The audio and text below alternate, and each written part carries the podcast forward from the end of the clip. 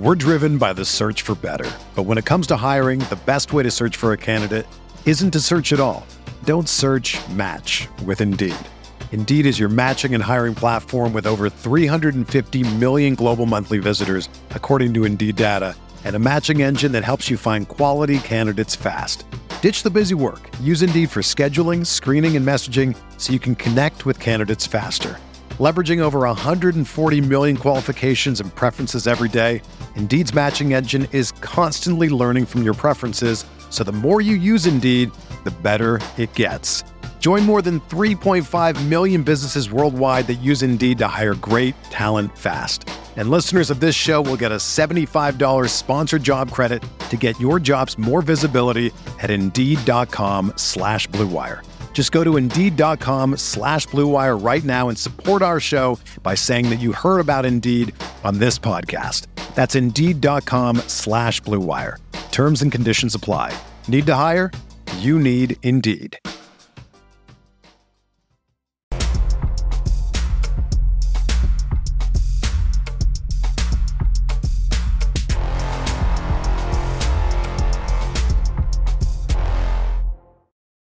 Welcome back to Cats coverage on the Field of 68 network. Uh, I'm here with my uh, co host Michael Epps and producer Tim. Guys, how are you all doing? You know, fresh off a win. Michael, how are you, man?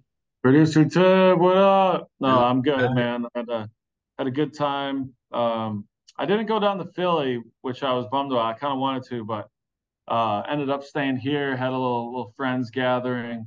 Uh, now I'm going down to Atlanta for uh, CBS Sports Classic, which is going to be fun, man. Cats and Heels, Tar Heels. I'm excited about this one, man. I'm talking college basketball. Tim, how you doing, man?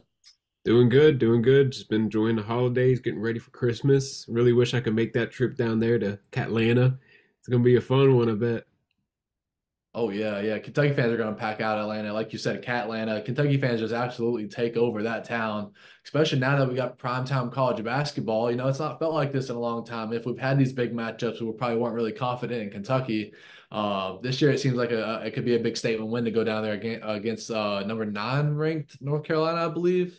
Uh, yeah. So that'd be another big matchup. They came close to Kansas and just a little too short on that one. So they can get a top 10 win to add against the Miami win. You know, that'd be nice as well, especially come March when we expect them to have a probably deep run this year. At least I hope. It's looking like it. But they are fresh off a win over Penn and Philly. Uh, they won by 15. It was 81 to 66, if I remember that correctly. Um, it wasn't the Aaron Bradshaw debut. It was his second game back, but it sure felt like his debut. You know, I think he had an impressive performance. I, I know I didn't expect him to put up that that stat line of 17 points, 11 rebounds, three blocks, and he stepped out and made the three point jumper. Uh, so that's always exciting to see. You know, Cal never lets the big guys shoot ever. You know, he's let Tre Mitchell have a pretty deep leash this year, thankfully, because the guys are making it. So now that you have a three pointer that can um, go out there and step out and make the three point shot. That's exciting. It opens up the game way more, especially what we've seen with this team here. This team is everybody's a threat out pretty much anywhere on the court. So it's exciting, exciting basketball. Uh, Michael, to pass it on to you, what do you think of the Penn game and a quick synopsis and the Aaron Bradshaw show that we got to see? Yeah, man, Bradshaw was good. I'll be honest. I mean, we were talking on the previous pods, and I was like, hey, man, I I don't know what to expect from these bigs when they come back. I mean, who knows? Let's like tame our expectations a little bit. I mean, Bradshaw, we know he's a five star. We know he's big time. We know his highlight tape is awesome, but you never know what he's going to look like when he actually gets out there. It could take him a while to get adjusted. He gets three points in that debut. It's like, okay, first game. Then, I mean, 17 11, man. And I, I noticed in that Penn game, while I was watching, it was like, uh, yeah, he didn't score a lot and he didn't make a ton of big plays. He was in pretty good position on box outs. You know, he knew where to be, which is all instinct, right? But first game back, he was in good position on box outs, getting a chance to get rebounds. And so I asked him about that uh, last week. I was like, hey, you were in good position on box outs. What's the mentality like for rebounding? He's like, man, just got to go attack, got to go attack the basketball, go ahead and grab it.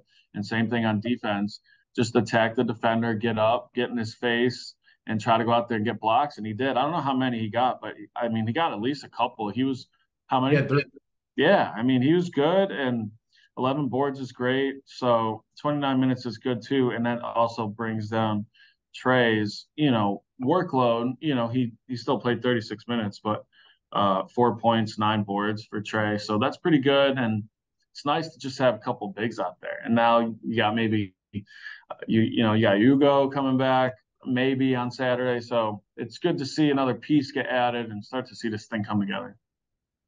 Yeah, it helps when you're seven foot too.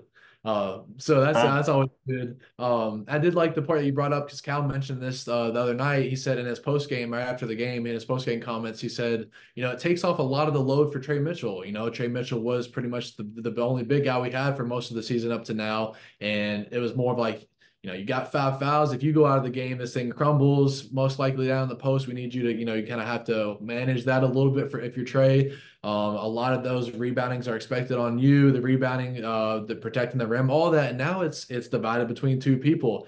Allow, allows Tre to be a little bit more free, a little more aggressive, maybe shooting, a lot of more things rather than just I've got to get all of our rebounds, protect the rim, and it's all on me, and I've got to manage to stay in this game as well. Uh, Tim, let's get your thoughts. What do you think about Aaron Bradshaw? You know, it's kind of his unofficial debut, his second game back, but a breakout performance for sure.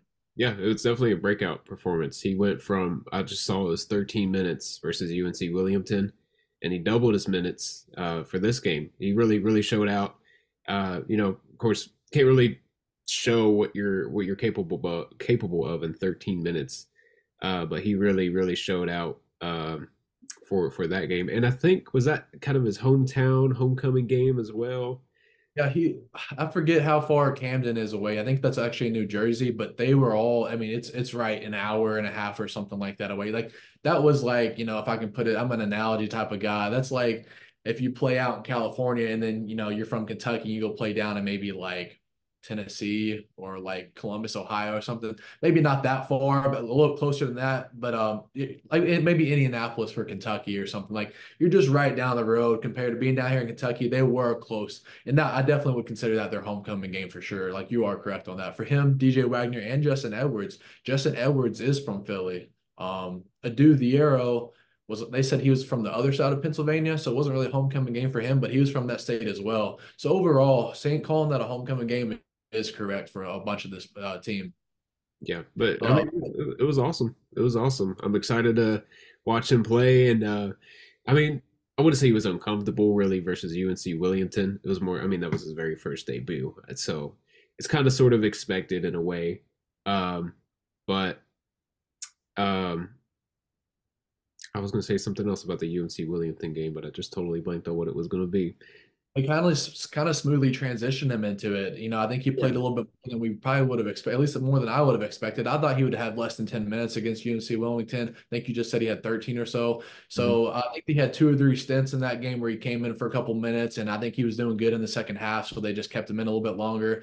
Um, so I definitely didn't expect that. But, you know, he finished in this game, he finished with the, a game high 17 points, along with Rob Dillingham off the bench, 17 points. That's another thing I want to get into. It's like, um, the field of 68, uh, John Fanta, I believe that's his name. If I'm not butchering that, he writes for them and covers them as well. And he put out his top 10 freshmen uh, in the country, and Reed Sheppard was number one, and Rob Dillingham was number four. And my big takeaway from that is like, those are on Kentucky's bench, right? Like those are on, off of Kentucky's bench. They don't even start for us, which is fine. I'm not arguing that, but like we have that on our bench.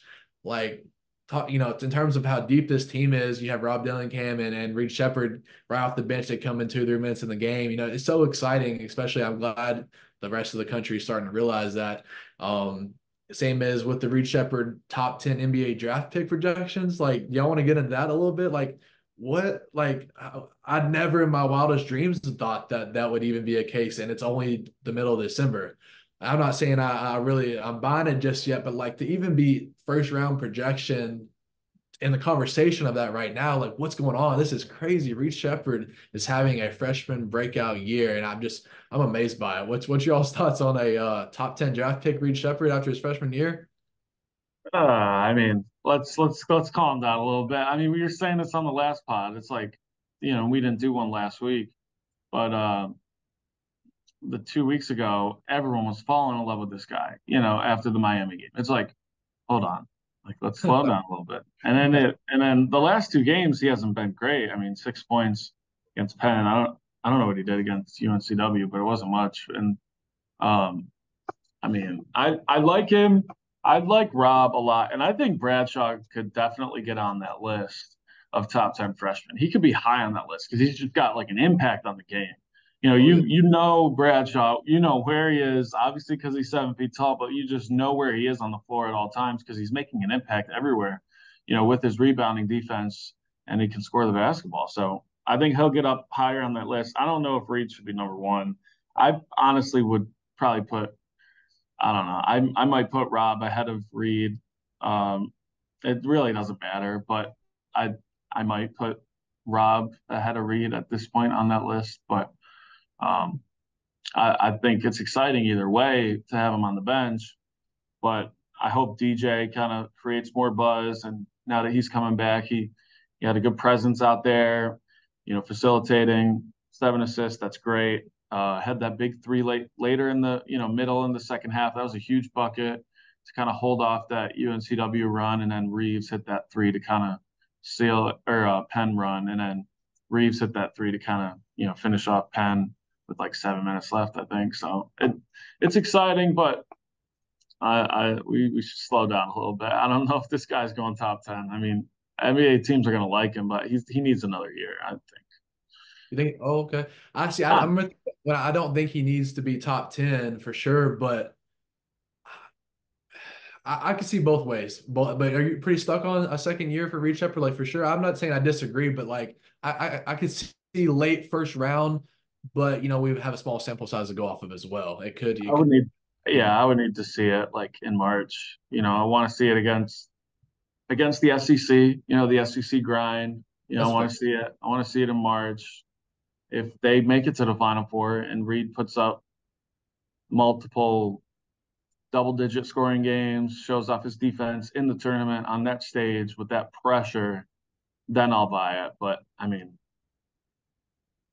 really early. But I, I mean, fans can dream, right? And that's it. Really doesn't matter at this point right now. Um, it's a nice discussion topic, but it's just good that it's a topic, right? It's good that he is making such an impact right away, and um, you know, I still want to see more more of Edwards. He only played 14 minutes. You know, it's surprising, but I'm, i still want to see more from him. I, I still feel like his ceiling is nowhere close yet. I feel like we've we've kind of seen what Reed's ceiling is. You know, that Miami game was awesome. You know, that's kind of what you expect. I still need to see a lot of growth and and you know potential from Edwards and Wagner. Yeah. Well, we got DJ Wagner back, like you mentioned, this game. He had a team high seven assists. Um, Cal came to him and said, You're going to start this game, you know, fresh off an injury. I think Tom Leach even said he didn't practice till Friday. Um, so he just practiced, you know, hasn't been practicing with the team this week coming off his injury.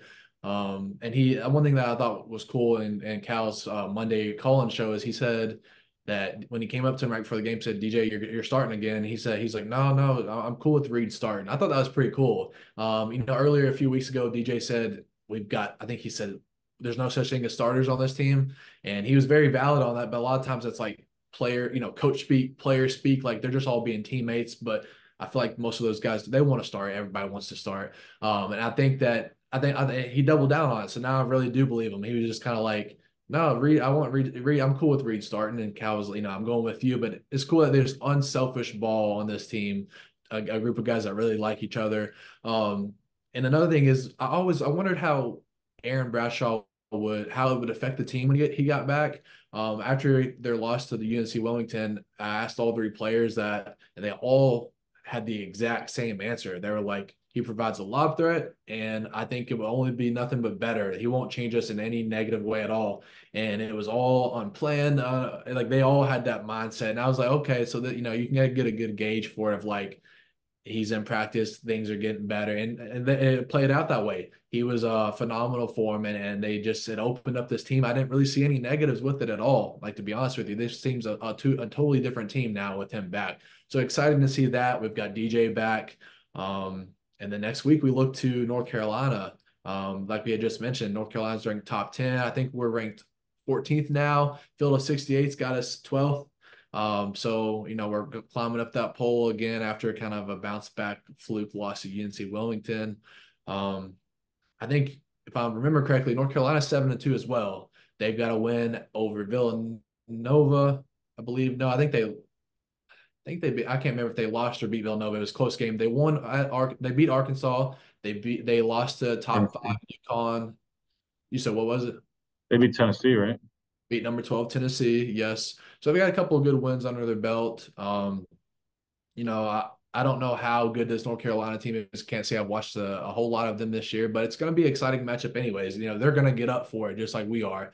Um, so what's your all's thoughts on? You said you're making the trip down there. Uh, what what things are you looking forward to as we face you know another blue blood uh, historic matchup? These games are usually are pretty good when it goes Kentucky, North Carolina. Yeah, it's going to be sweet. They yeah they lost to Villanova by two, and then UConn UConn by nine, which was last Tuesday. So they got a long break until this game. That's eleven days. Um, that Bacot Bradshaw matchup, man. I mean, we we talked about it. I don't know how that would look if Tre was going up against him. And he'll have to at some points, you know, Bradshaw's not in the game. But man, that Bradshaw Bacot, that's going to be sweet. I think that's going to be a really entertaining matchup. Uh, you know, Bradshaw's going to have to be smart. You know, he's young. Uh, Bacot's experienced. He, he, he knows some tricks to get get some fouls drawn. Uh, and he's a really good free throw shooter too, which uh, I forgot about. Bacot is so that's that's a big time big time matchup for those for those bigs. I mean, you know, they're saying, you know, they're saying Ugonna's going to maybe come back.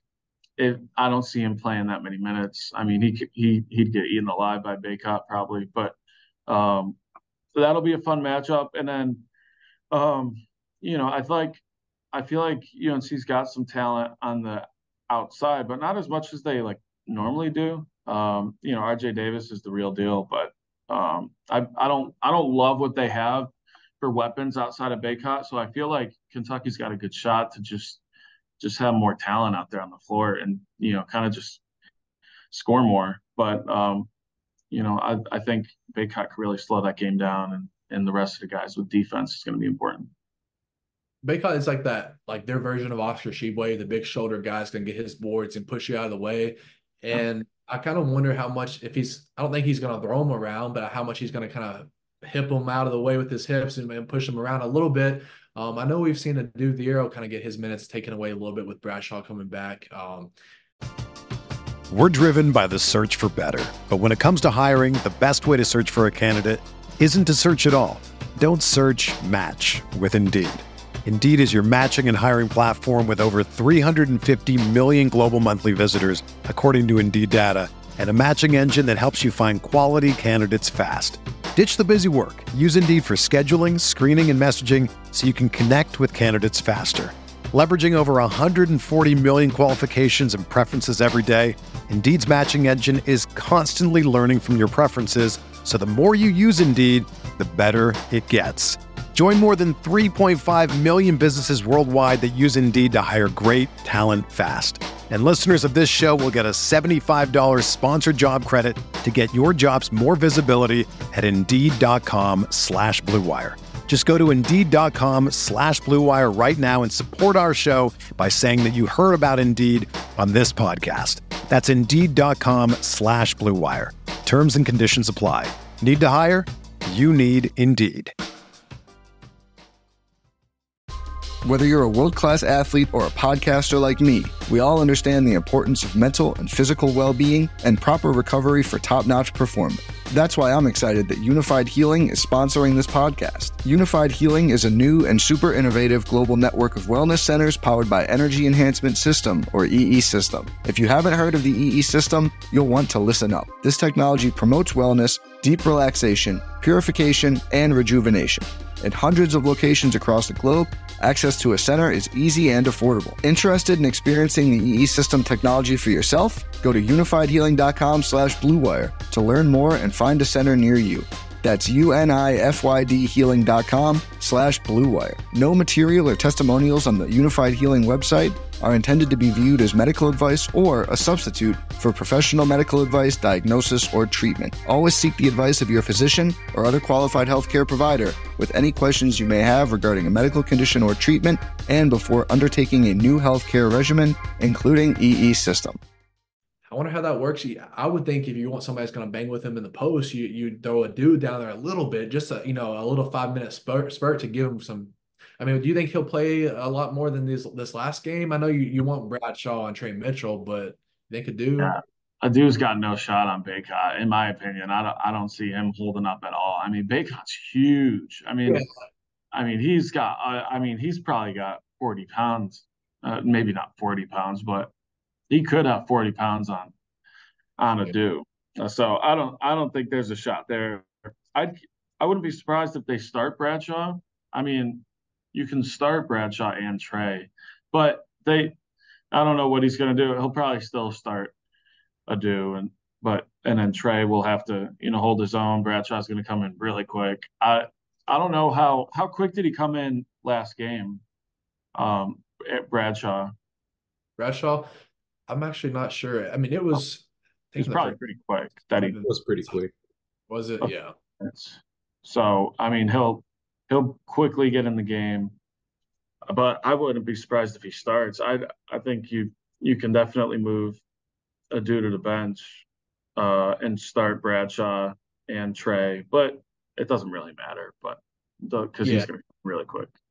I think you still beat him with your guard play. That's where it kind of like that's how I was kind of saying in the Kansas game. We didn't expect that guy for Kansas, the, their guard to go off. The guy who does has done nothing all season but that game, Harris or whatever his name is. Yeah, but I think yeah, I think it's the same as this game. You you beat them with your guard play. Way more talented with our guard play. And I, am confident with the Tre Mitchell, Aaron Bradshaw, they'll hold their own against Bacot. You know, two versus one. I think you do play them both as much as you can. Um, uh, so yeah, your guard play. I, I, we need something from Justin Edwards. I want to see this guy get up for a big game. We didn't see DJ Wagner and Justin Edwards get up a whole lot for Kansas. Got to rely on our other guys. You know, this is another prime time game. We, you know, we need we don't need, I shouldn't say need, but I, I, want DJ Wagner and Justin Edwards to get up for this game. And I think DJ Wagner definitely will, but I don't want us to have to rely on a Reed Sheppard going for 15 or 20, D- Dillingham for 15. I mean, I want that to be there, but we shouldn't have that. You know, we need our, our starting five and our, our guys, our go-tos guys getting up for this one. So that's kind of my wish list for this game. But Michael, I know you are about to hop on a show. I did want to get one more thought out of you, uh, uh, one more takeaway. What did you think on the new court design? I can definitely give you some time, some time to think about it. I am obsessed with it. It's like a 100 out of 10. Um, I, I was there for the UNC Wilmington game when they debuted it. Um, everybody I talked to about 15 plus people around that who was there at the at the arena and it was all yes yes yes like no complaints at all. I'm obsessed with it. I, I love it. I love the kentucky logo. I was hyped on it before they did it but when i saw it in person i can just say it, it i went back and watched the game on tv it looked pretty good but in person it, it totally the whole new world. Amazing. You've got to get there and rub for anyone that hasn't and check it out. What's your thoughts on uh, michael? We'll get your thoughts and tim what's your thoughts on that after michael yeah, I like it. I uh, I saw it for the went saw it first for the uh, UK women's game, one of the games I covered there, and yeah, man, they it, it looks good. I like it a lot. It's uh it pops. It definitely pops. The the middle with the with the Kentucky State uh state you know outline I think is really cool. So yeah, I'm a fan for sure. Tim, what you what you think about it? I know you uh you got to see it as well. What do you think about that court design?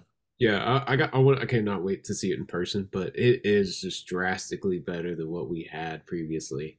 It, yeah. it is so much better. And I know it's kind of like a common occurrence among the SEC to have the state outline and everything. But I mean, I think we got the best looking state outline possibly out there. So it looks pretty dang good on the court. Fair enough. Yeah, and the hardwood, the the, the hardwood part of it, like the uh, brown part, it's like it's lighter.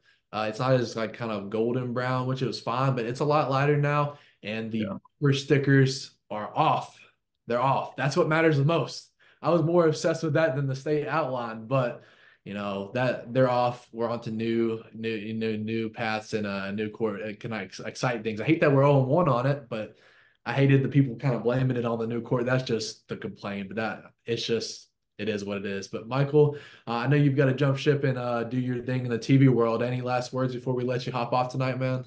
That's it, man. It's gonna be a fun game. I'm excited to cover it. So, uh, you know, it's gonna be a big one. They they wanted if they they're gonna need it if they want a one seed. You know, that'll that'll be a little resume boost for sure. Oh, definitely.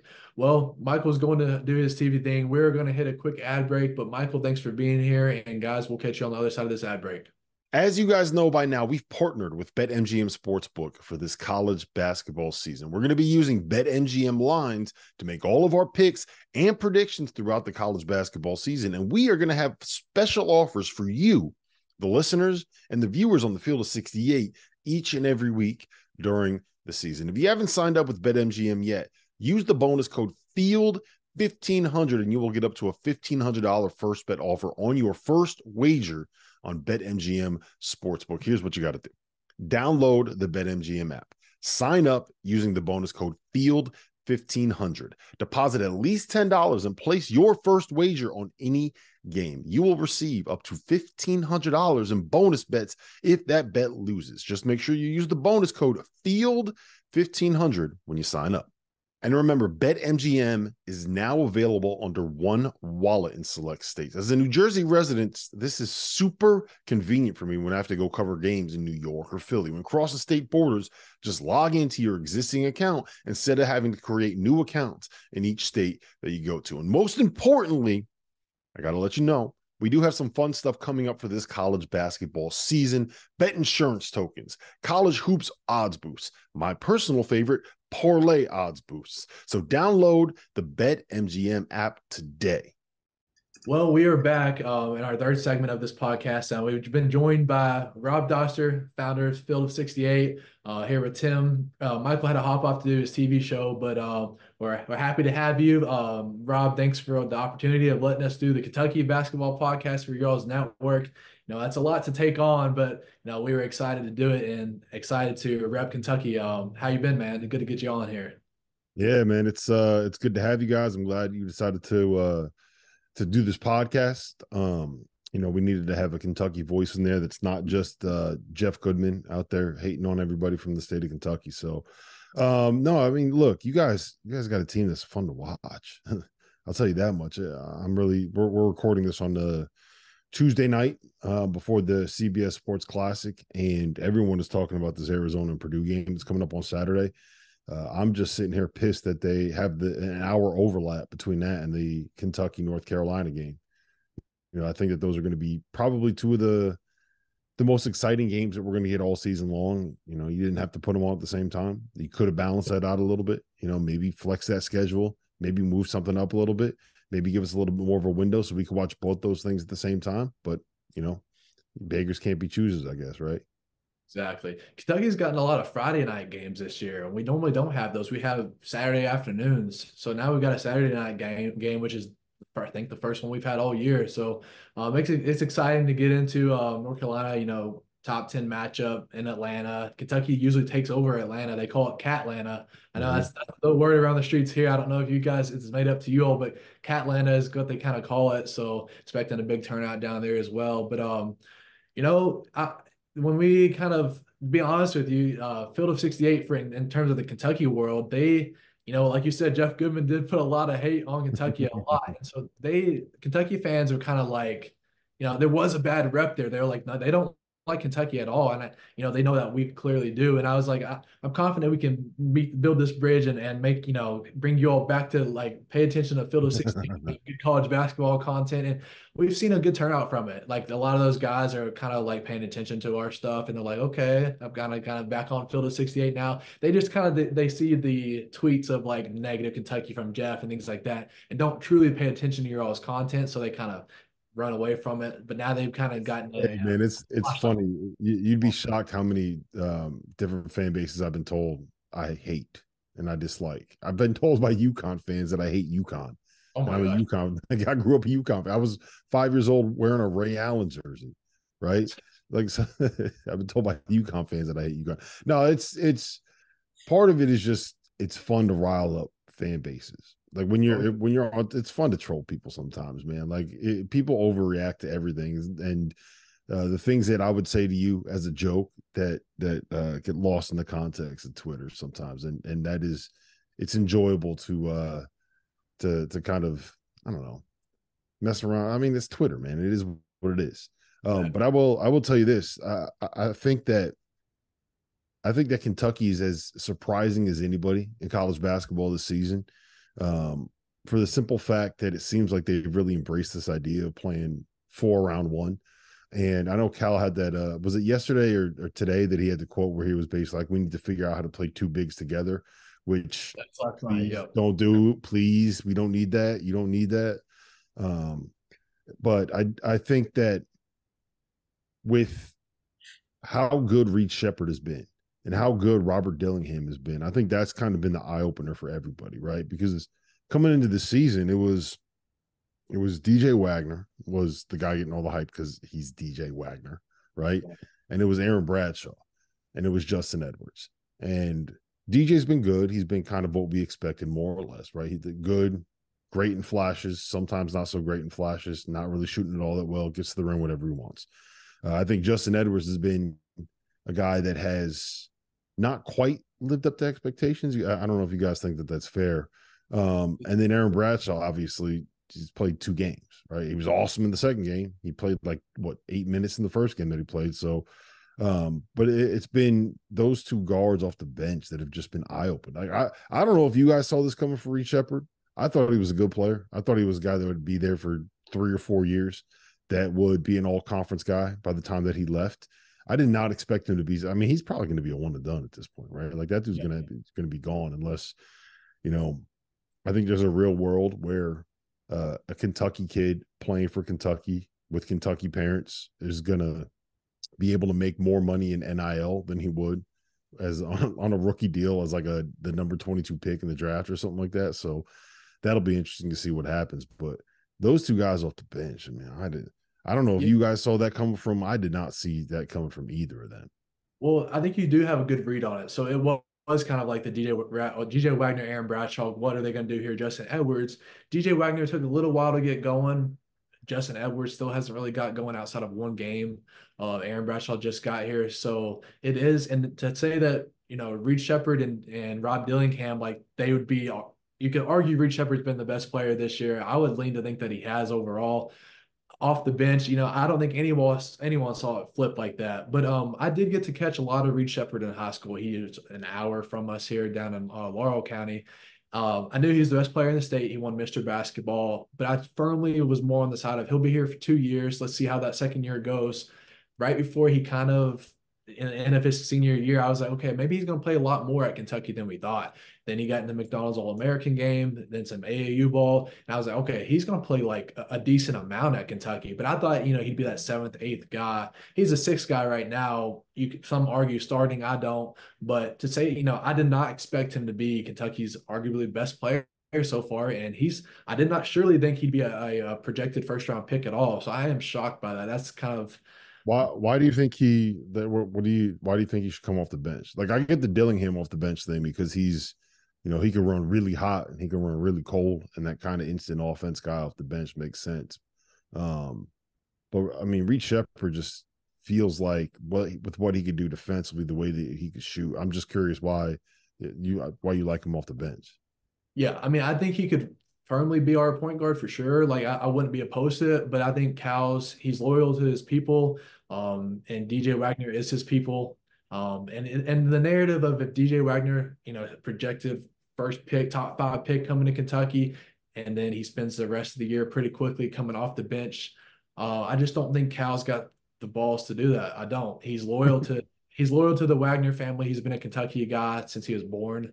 Um, and you would think one would think that with Reed being a Kentucky native, there would be some loyalty there, but Cal's never shown that since he's been here. Honestly, it's been more of the negative to the Kentucky guys, and no one really knows why that is. But he often hates on the Kentucky people. Dontaie Allen doesn't even compare, but he when he was here, he got a lot of hate, and I think it's Cal just doing it, maybe standing his ground to the fans that kind of he has to deal with, barking at him a bunch. I don't know. That we're just going off of, of thoughts there, but I think Reed Sheppard could be the point guard. He has when DJ Wagner's been out, but I just don't think Cal's going to do it. You know, the narrative that comes with DJ Wagner going to the bench, I just I just don't see it happening. To be honest with you. Yeah, I, I don't. I doubt it would happen either. Um, I would love to see. I would love to see Reed play full time point guard. I also don't know if that's necessarily the best role for him either. Right? Like I think he is kind of at his best as the secondary guy right now. Um, Yeah. if West- you look at the te- yeah, if you look at the teams that won the national titles over the course of like the last 15 years, they, the all of them except for like 2022 Kansas and then 2018 Villanova started two point guards basically, right? whether it was Shabazz Napier and Ryan Boatright, whether it was Kemba Walker and Shabazz Napier, um, whether it was Russ Smith and Peyton Siva, whether it was, um, you know, Andre Jackson and um, Andre Jackson and uh, who am I blanking on? Tristan Newton last year for UConn. Like they just go look through all the lists. It was Jared Butler and, and uh, Davion Mitchell a bit. Like everybody's got two point guards in those lineups, two playmakers. So I think it's important to have multiple guys that can go out there and create something for you and make something easy for uh, teammates. But I just don't know if like Reed Sheppard is the lead guy yet. And I get what you're saying with the Wagners, man. Like, how can you? That's a hard thing to do. That'd be a hard thing to do for anybody, right? Yeah. That'd be a hard thing to do for anybody. And the biggest thing to me is if you look at the minutes that they're playing, like it's they're basically playing the same number of minutes. It's just one guy gets the title of being the starter, and the other guy gets the, title of coming off the bench. And I don't think Reed Sheppard gives a damn where he like where where his minutes are coming from. Right? He's going to be then at the end of the game when it matters, and he's going to play the same amount of minutes as a guy that's starting. He just wants to be out there, so it makes sense. I get it. Um, I just want to know, like, at what point in the season do you think it's going to be when he's finally shooting under fifty percent from three? Like, you think we're going to make it all the way to February where he's still over 50% from three? Like, that's ridiculous, man. Kentucky even relied him in the Kansas game. You know, you'd think it's just been off these smaller opponents. He's he's done it in big games too. DJ Wagner and Justin Edwards didn't do a whole lot against Kansas. Reed Sheppard did. So with the narrative of him just racking up these high, high stats against these nobody teams, like that's out. You know, when is he going to cool off? I have no clue. Um, and uh, back on your last point is he doesn't he doesn't care if he starts comes off the bench. There was a, a, a pretty big quote when during his recruitment he said, "I'm just happy to be at Kentucky. I'll go get the water for everybody if that's what I need to do." Those exact words. So he he knew coming here. I, I think he understood it's going to be a multi year thing. I think things have no one really expected this. Um, so it's kind of been like a better thing that's happened than what they expected. But Reed, you know, talking to him after the games, and we've had a lot of media opportunities with him. He is a guy that understands the spotlight, understands the situation, and does not care if he's the last guy on the bench. And I, I know there's a lot of player speak, coach speak, but like he seems genuine when he says it. And then on the other hand, DJ Wagner says, you know, Cal came to him. It was his first game back. Cal came to him and said, "You're starting this game right before." He's like, "No, I'm I'm fine with Reed starting again." You know, he started last game. I didn't practice till yesterday, so I don't think those guys truly care who start, which is a good chemistry to have. But uh, I think if Reed ever was, he would be fully you know competent of doing so for sure. He's been he's been pretty amazing through the uh, nine games so far. Another day is here, and you're ready for it. What to wear? Check. Breakfast, lunch, and dinner? Check. Planning for what's next and how to save for it? That's where Bank of America can help. For your financial to-dos, Bank of America has experts ready to help get you closer to your goals. Get started at one of our local financial centers or 24-7 in our mobile banking app. Find a location near you at bankofamerica.com slash talk to us. What would you like the power to do? Mobile banking requires downloading the app and is only available for select devices. Message and data rates may apply. Bank of America and a member FDIC.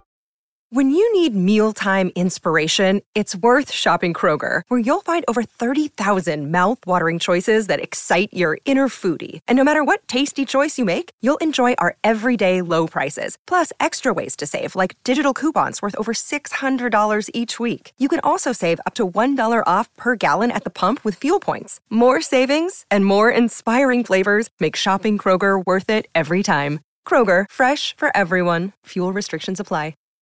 Yeah, I, I think the big thing is going to be like for how good this Kentucky team is. Are they just fun to watch with these really high peaks and these really low valleys? Um, you know, the the win to me, like the win over Miami and then the loss to UNC Wilmington the same week is kind of like what you can kind of see from them. Um, I think the ceiling and the floor. And I think that getting Aaron Bradshaw back is so important because he he raises the floor of what they can be defensively right? Like uh, as good as um as good as Tre Mitchell has been, he's not like watch him defensively, man. Watch him in ball screens. Watch how he moves. Watch how he uh he goes after the ball. Like there there's a level of intensity on that end that you see from someone like an Aaron Bradshaw.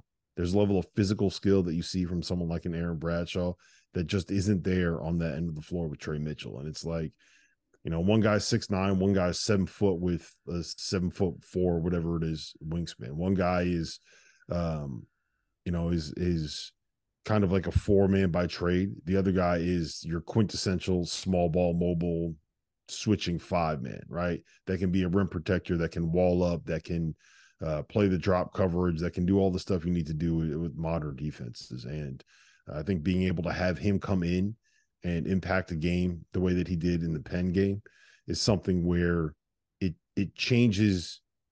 I don't think it changes what Kentucky's ceiling can be. Yeah, because like when they're at their best, they, they just they light everybody up, right? Like Aaron Bradshaw's presence isn't going to change Kentucky at their best, but what it does is it makes them better when they're at their worst. What it does is it makes them better when um, you have to rely on getting stops. Like on the nights when they're going to shoot, you know, eight for 33 from three, which is going to happen. There are going to be nights when those threes aren't going down. You got to be able to win games with your defense too. And I don't think that you can do that with Tre Mitchell. I think you could do that with Aaron Bradshaw. Yeah, that I mean that happened in the UNC Wilmington game. That was mm-hmm. their lowest made three pointers. They lost. So I think it's more of partially of like this team, team can put up a lot of points and and if the three isn't falling, but they do have guards that can go get their points. But like they're if they aren't knocking down the three point shots, their ceiling drops a little bit. They could they're they're exposed a little bit more. But I think with Tre Mitchell, his strengths come more on offense. Um, he can step out and he's hit a pretty consistent three this year. Mm-hmm. Uh, I think okay. Tre Mitchell, his strength is at defense when Tre Mitchell's may not be as much.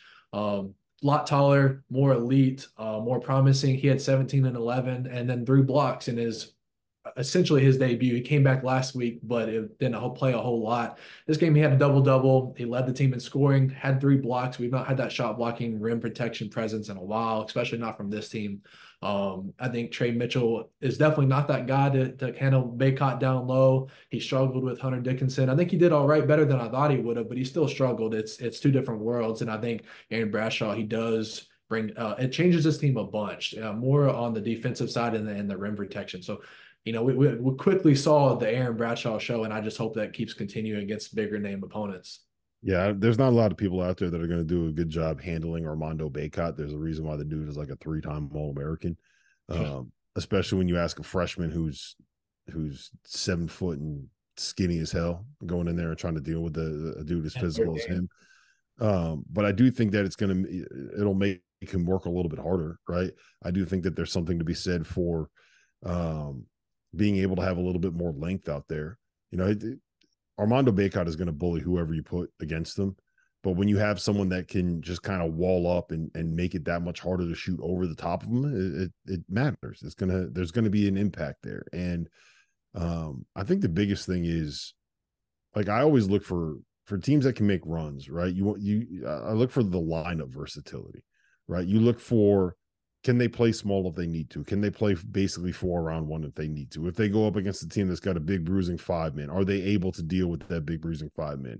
Um, if they're going to go up against someone that wants to play high low, that wants to play inside, that wants to win by crashing the glass, can they deal with that? If they play a team that has little point guards that can get out there and press you and, and keep you out of running your offense. Can you can you win when you're not able to run your stuff, right? And I think that having Aaron Bradshaw there more than anything else, it's just like now you got two big guys, right? Right now you don't have to rely entirely on Tre Mitchell and and and Jordan Burks, who's been good, but like he's Jordan Burks, you know. And I think that being able to have the possibility of using those two big lineups is something that will matter at some point in the season, right?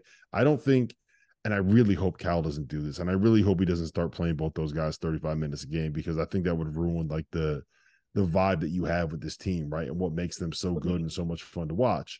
But there are going to be times where you got to roll them out there for 15 or 20 minutes on a given night, right? There's going to be times where you're playing a team that is just pounding you on the defensive glass and on the offensive glass, and you got to have another body out there to be able to help you. There's going to be nights where like Justin Edwards doesn't have it and DJ Wagner doesn't have it, and Rob Dillingham is is having one of his one for nine nights, and you got to be able to go out there and, and win with a little bit of size and mix things up a little bit. So you got to play the matchup games at times. So I, I, think that more than anything else, that's that's kind of what changes Kentucky for me when you have Aaron Bradshaw there.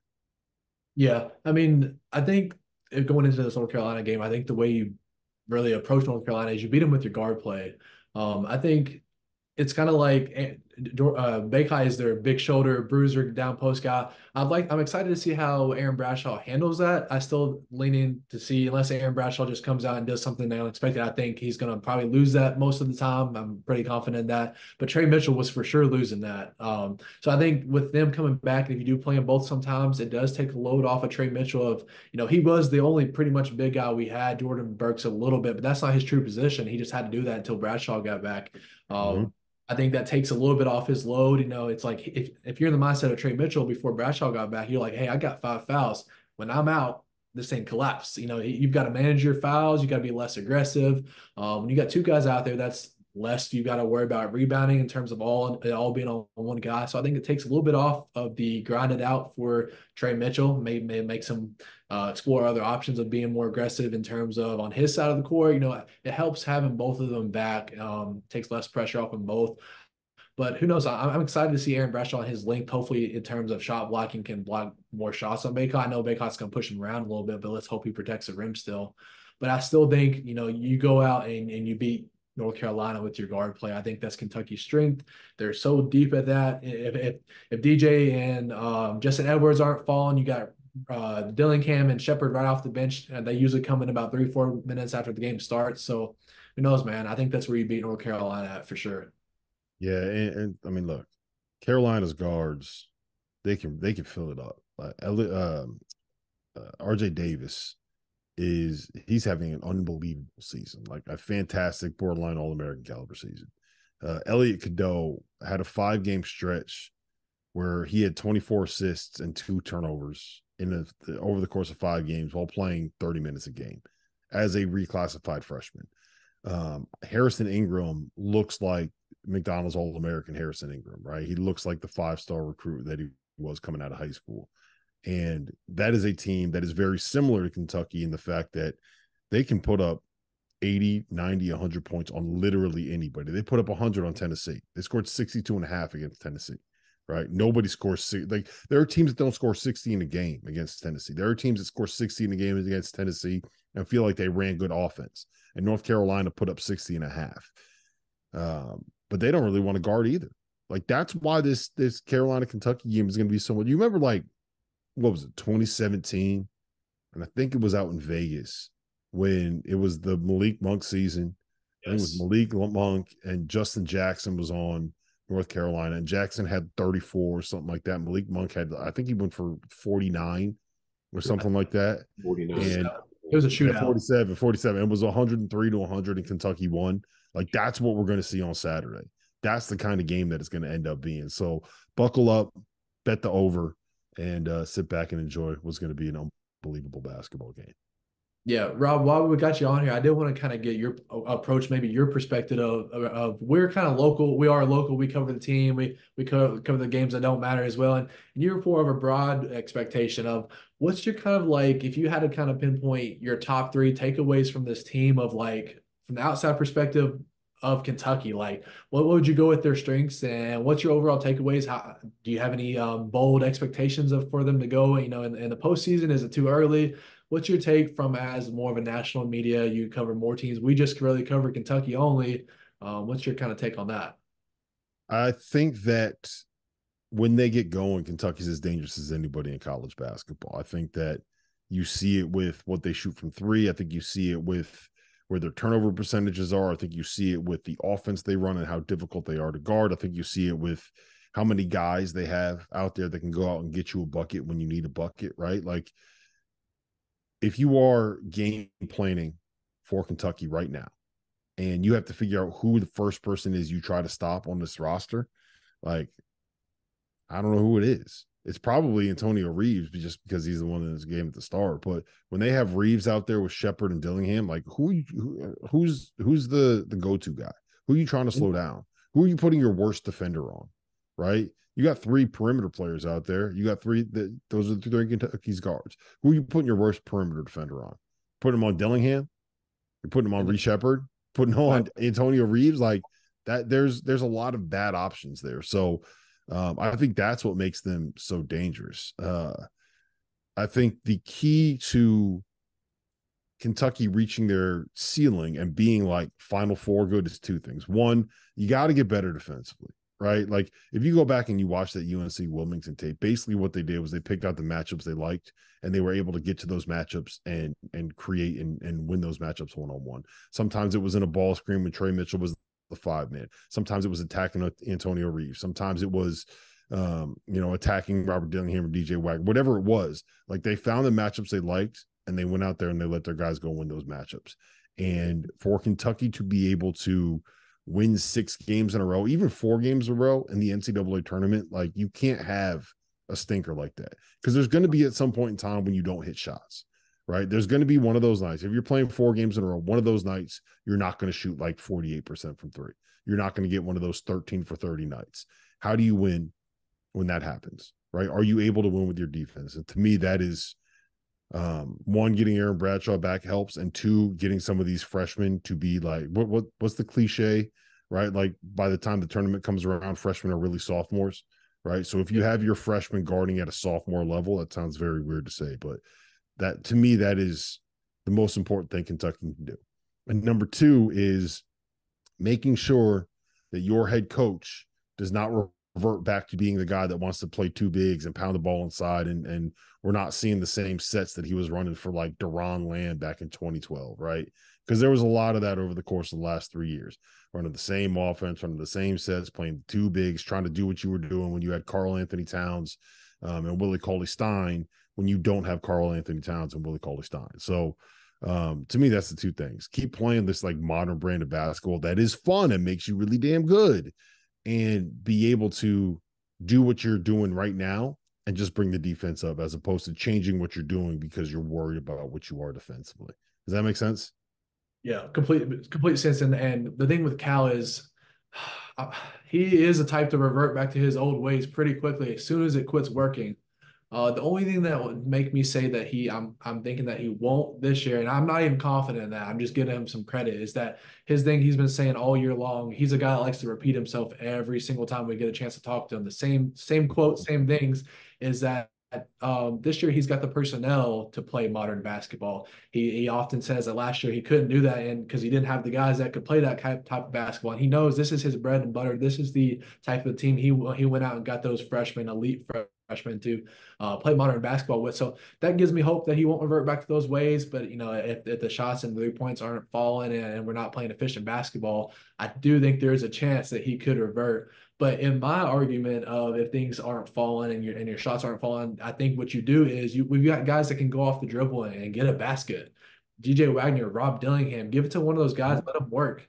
Uh, will Cal do that? I don't know. He is a guy that reverts to his old ways, and uh, well, that, I mean that's the thing. If you're playing, if you're playing that like four round one, if you're playing that five out, if you're playing that modern style where your big man is Tre Mitchell or Aaron Bradshaw, and you have him at the top of the key, and you run the DHOs, you're able to dribble, dribble handoffs, and um, you're doing all this creative stuff to be able to get guys in space. Like that's the natural byproduct, right? When you have four guys that can shoot, and you're five mans at the top of the key then you're going to have all of that space in and around the basket for DJ Wagner to go make something happen. And it's just going to happen naturally in the offense. And uh, as you put more big guys on the floor, as you put more people on the floor that aren't able to shoot, that's where the space becomes constricted. That's where, you know, when you have Sahvir Wheeler and Oscar Tshiebwe on the court at the same time, and then you're asking these guys to go create something like there's just no space in the lane where you want them to go.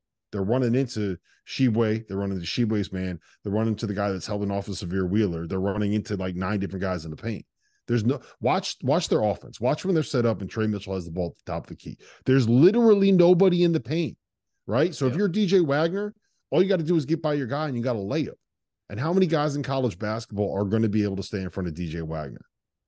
And the thing there's, is, there's some. There's not a. There's not a lot. There's some, but there's not a lot. So like that's that's my thing. You got all these creative dudes. You got all these guards that are fun. All these athletes. Like give them space and let them give them room to work. That's why the NBA is so like. That's why you get 150 point games in the NBA because you just put a bunch of guys that can shoot out there and say, hey, look, you know what? Trae Young, he's really good. No one's going to be able to guard him. All right. LeBron James, he's really good. No one's going to be able to guard him. That's why you get all these scores. It's just these guys, they let them go cook. Yeah. Kentucky's kind of got that. So let them cook if DJ Wagner, if he's if you let him cook and you put your best defender on him, and for some reason he it's either not working or he gets locked up, you've got Rob Dillingham, you've got uh, Antonio mm-hmm. Reed, You've got Reed Sheppard to shoot the three. Uh, you've got options, and I think Kentucky's strength is they're they're deep with a lot of elite talent. Uh, so I think going forward, you know, if that is the case, they have a lot of options. Um, Tre Mitchell, I think we, we've seen a lot with him. They they'll pull him out like you just said, and they set that pick on DJ Wagner, and we've seen a lot of that. I think that's almost their go-to when things aren't working. Is Tre Mitchell pops it to the top, DJ Wagner's with the ball, and he comes off the pick, and you see what works. Either Tre Mitchell pops out for the three, or DJ's going to the hole. The point you just mentioned about last year with with Wheeler and Oscar, you couldn't do that like you said because Oscar clogged the lane. He could not be away from the rim, or he wasn't effective, and Wheeler could not go get a bucket unless it was on a fast break layup. That was about his best route. So you know it was brutal, brutal to watch. Um, and and thankfully they've got the players who can go do that this year. So it's promising, it's exciting, it's more modern basketball. We've not seen that, as you all know, it's been a miserable few years of Kentucky basketball, and even outside of this little clunker with the UNC UNC Wilmington, it's been uh it's been a breath of fresh air. And Cal's he's so far been changing some of his stubborn ways and accepting the new modern basketball, playing with the team that he likes. Um, I just hope it stays that way, and I hope he doesn't revert. So that's kind of my. I pray that doesn't happen, but Cal has been known to do that for sure. So yeah, I don't think it'll happen this year. I think he's uh he knows what he's got. And this is, you know, before he got this class, before the season started, I should say, a lot of fans. I, now, I don't think he's done after this year for by any means, but a lot of fans' narrative was he's got his his recruitment class. You know, they should be good on paper. They are. They should be good when they get here. You know, he's not won a title in over 10 years. You know, a lot of the fans got real kind of toxic with him. It's been pretty miserable, and not people have not been happy with him for a long time. This could be his ride off to the sunset sunset year, get a title, and bounce out of here and figure out the you know the the rebuild after him. I don't think that's going to happen, but like it's not seemed like Kentucky's had a chance to go win a title in years. You know, arguably since some people want to say that 2020 year with Maxey and, and Quickley, but we didn't have a tournament. So, you know, it's just point fingers what could have happened. No one really knows. But the true test was that Fox and Bam year, you know, until UNC got him in the Elite Eight. But um, you know, this is this is the year to do it. If if Kentucky is going to go out and go get a championship, and I'm not claiming for them too, this is the year to go do it. If they don't, I don't know, you get another off season of angry, toxic, and very toxic can be Kentucky fans. I'm sure you guys get to reap some of that online as well. Um, Kentucky fans are toxic. They're angry. No, come on. They can be. They can be. Hey, I'm not trying to make them mad. I, they're on our side, but they they can they can uh, start to cook up some stuff that um kind of. Hey, man, look, look. See, I, I, I root for Philly teams. I, I know I know all about angry fans. I know all about how mad they can get. We booed Santa. Remember that. Yeah, exactly. uh, but I, I think we can all agree on uh, no one's worse than Tennessee fans. Um, did you see that graphic? did you see the graphic of it showed the country of what uh, college basketball teams are viewed across the country and how many Kentucky were on? Do you know who who led the state of Tennessee? Kentucky. Kentucky did. That's Tennessee funny. fans are. Obs- I'm not trying to be biased. They are obsessed with Kentucky. They you should see them in our comment section on stuff that doesn't even concern them. It's it's worse than Louisville. Like Louisville doesn't care anymore. They know they're bad. Outside of the football game, we don't really hear much from Louisville fans anymore because they're not good. They've accepted that. Tennessee fans care about Kentucky sports, and it's it's all with negativity. And uh, I mean, we've seen stuff on our site in certain months just drive, and it says, "Where is it coming from?" The state of Tennessee. It's like you can't. The numbers provide uh, support for all that. So I don't know. I could talk about it all day long, but Tennessee fans are a different breed, and they're just I, I can't stand them. I cannot. Hey man, I'll tell you this though the the I'm sure Tennessee fans feel the same way about Kentucky fans, and that that level of rivalry is what makes college sports great. That's why we love it. That right there. Exactly. But uh, other than that, man, Rob, thanks for hopping on here. And uh, before we get out of here, um, I know we want to get you back on here sometime. We're gonna throw some J- Jeff on here as well. uh, so we'll try to get you guys on here. We've got some other guests lined up as well. And um, and you got any last words before we hop on out here? I think it's about 10:30 tonight. So any last words from you, Rob? No, I made my uh I made my official prediction with uh with Ben Roberts, who is I believe at the Lexington Herald. I think yep. he's a beat writer there. Yep. Um, Kentucky 93, North Carolina 91. That's what's happening here. That's what's happening okay. on Saturday. So yeah, buckle up, man. Buckle so up. It's gonna be it's gonna be a race. It's gonna be an F1 race. That's what we like to hear here. Well, Rob, we're gonna let you go, man. Thanks for hopping on here tonight. We appreciate it, man. We'll see you soon. Good to see you guys. anyway, so I think we're gonna hop out of here. And guys, thank you all for watching. Please share this. Uh, again, it's help. It's what helps gets us out to more people. We've got the YouTube link. We've got it's live on Twitter. Um, if you can just throw us a retweet, share the link, comment, um, anything that helps us share this. You know, our hard work gets put out to farther people. So other than that, man, I think that's all. We will catch you all next. The headlines remind us daily the world is a dangerous place. The elites in charge say everything's fine, stop noticing. But you know better. And your gut knows that time is short to prepare for a world that is four missed meals away from chaos. My Patriot Supply has helped over 3 million families become more self reliant and is the company Americans trust to prepare. Go to mypatriotsupply.com and secure their best selling three month emergency food kits. Each contain delicious breakfasts, lunches, and dinners, averaging over 2,000 calories per day. Secure at least one food kit for each family member. For a limited time, save $200 plus get free shipping on all their Ready Hour three month emergency food kits. You're not ready if it's not Ready Hour Foods. My Patriot Supply also has solar power generators, water filtration units, biomass stoves, heirloom seeds, and critical survival gear. Shop mypatriotsupply.com today. mypatriotsupply.com.